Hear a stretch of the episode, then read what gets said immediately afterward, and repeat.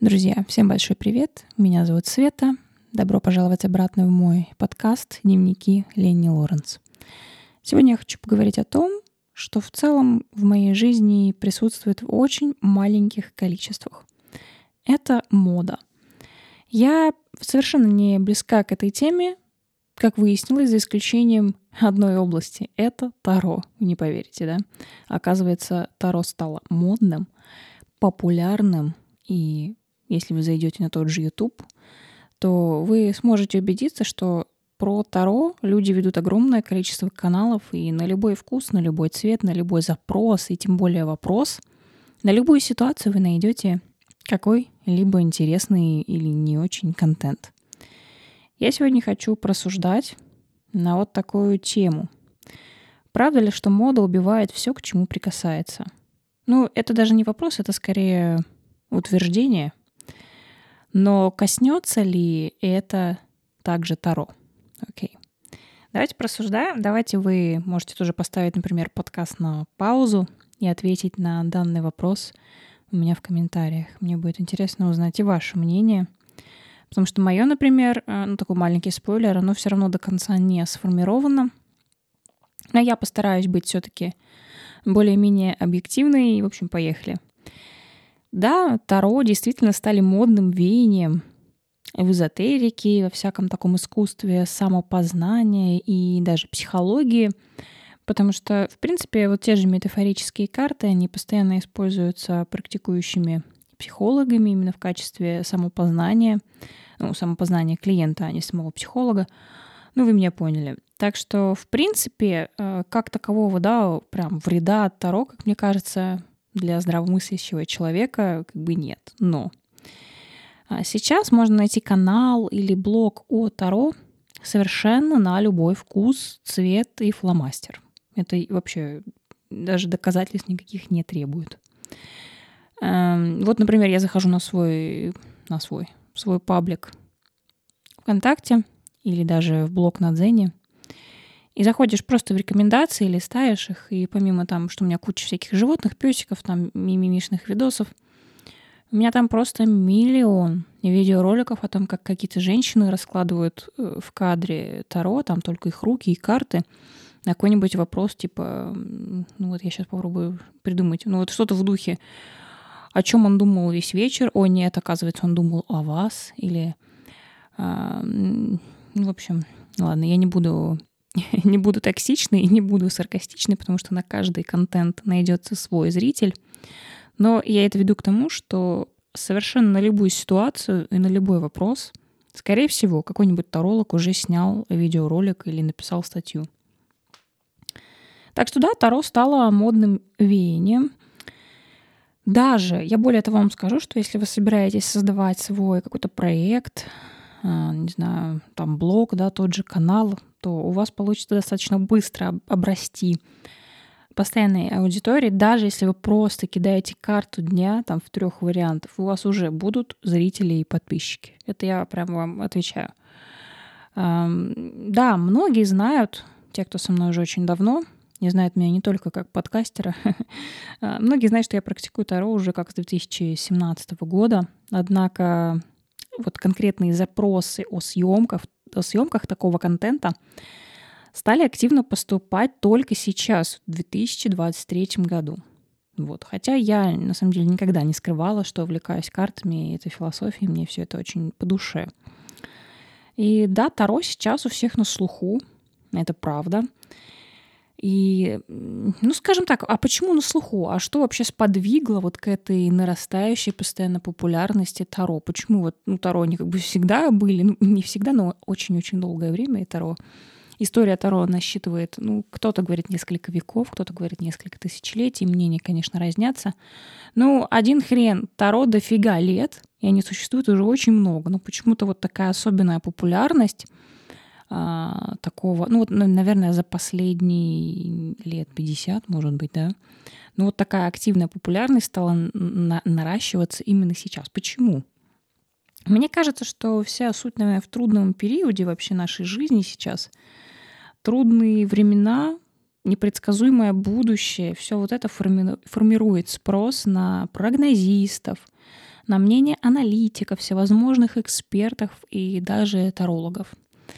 И более того, даже ну, очень многие даже скептики, какие-то люди атеисты, которые... Я сама атеист, поэтому так себя отношу себя к атеистам, но все-таки когда вот в жизни реально наступает полная какая-то беспросвет, беспросветная тьма, а, когда даже здравый смысл тебе никак не помогает, даже самые, не знаю, здравомыслящие люди иногда могут прибегать к какому-нибудь раскладу.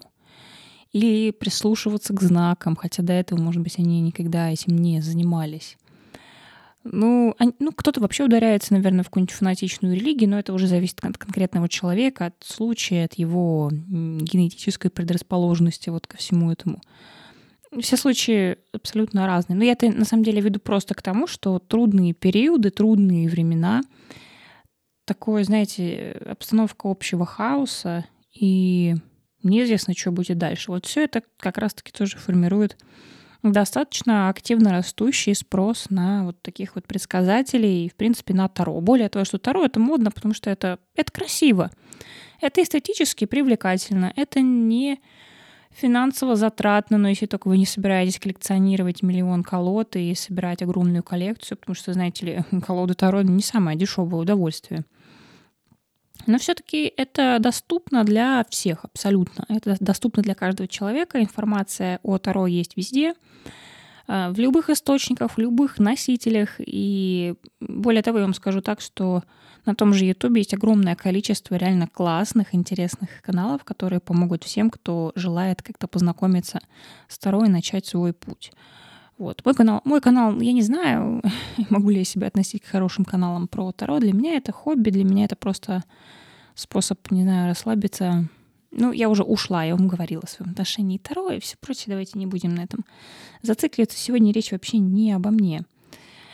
И, окей, а, мы говорили с вами, да, трудные времена. Трудные времена, непредсказуемое будущее. На самом деле забавно, да, что я вот не делаю расклады на будущее не строю никакие прогнозы на какое-то обширное будущее. Совершенно. И это не моя тема, это мой пройденный уже давно этап. Однако в остальных темах, ну, пожалуйста, вообще, Таро давно стали вот моими помощниками в ежедневном быту. Плюс это такой некий элемент философии и привлекательной глазу эстетики. Более того, меня как писателя очень привлекает Таро, архетипы все эти. Это, это интересно и это круто. Но окей, давайте вернемся все-таки к моде как мода скажется на Таро. Эм, вы знаете, вот с какой стороны посмотреть, да? Э, ну, все вокруг бизнес, во-первых. Поэтому явно кто-то очень сильно обогатится. Я имею в виду издательства определенные, художники, там типографии, не знаю, книжные магазины, потому что Таро ну, я опять повторюсь, это не дешевое удовольствие. Конечно, можно найти какую-нибудь колоду за 200-300 рублей на Алиэкспрессе. Не знаю, по-моему, там вообще самая дешевая вот Таро Уэйта, по-моему, стоит в районе 500 рублей. И то неизвестно, что вам придет, как оно будет отпечатано, какие там будут грамматические ошибки. В общем, Таро удовольствие не из дешевых, если вы реально хотите как-то окружить себя красивыми колодами, которые будут вас вдохновлять то нужно все-таки как-то немножечко раскошелиться. Хотя вот мне лично не жалко, для меня Таро это чем-то, наверное, напоминает даже книги. Вот на книги мне деньги совершенно не жалко, и на Таро, ну только если вот какая-то колода мне очень сильно запала в душу, мне на нее тоже не жалко. Ну вот есть такое, окей.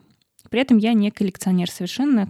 Знаете, мне снова коллекционер не очень нравится, потому что оно как будто отдает какой-то поверхностностью таким ненавязчивым, несерьезным отношением к делу. Как будто вы только коллекционируете, но не вникаете в суть, собственно, дела. Вот, поэтому я не считаю себя коллекционером. Не знаю, я никем себя не считаю. Начнем с этого. Ну окей, мода, вернемся к моде, да. Кто выиграет? Ну понятно, кто-то обогатится. Так было всегда, так всегда будет. Кто-то познает какую-то свою тайную истину или решит определенную внутреннюю проблему. А, и это круто, это хорошо.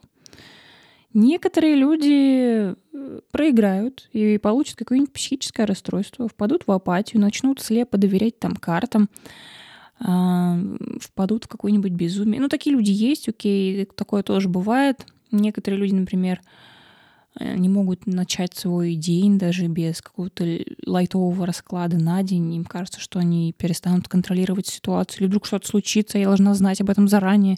Ну, такое тоже бывает, и сказать, что это хорошо, ну, не знаю. Если это приносит в любом случае какие-то негативные, разрушительные эмоции, повышает ваш уровень тревожности, ну, не знаю, можно ли в таком случае считать Таро чем-то полезным для вас.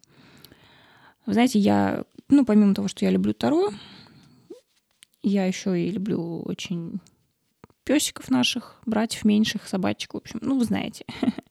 А кто не знает, просто примите это как факт. Я очень люблю собак.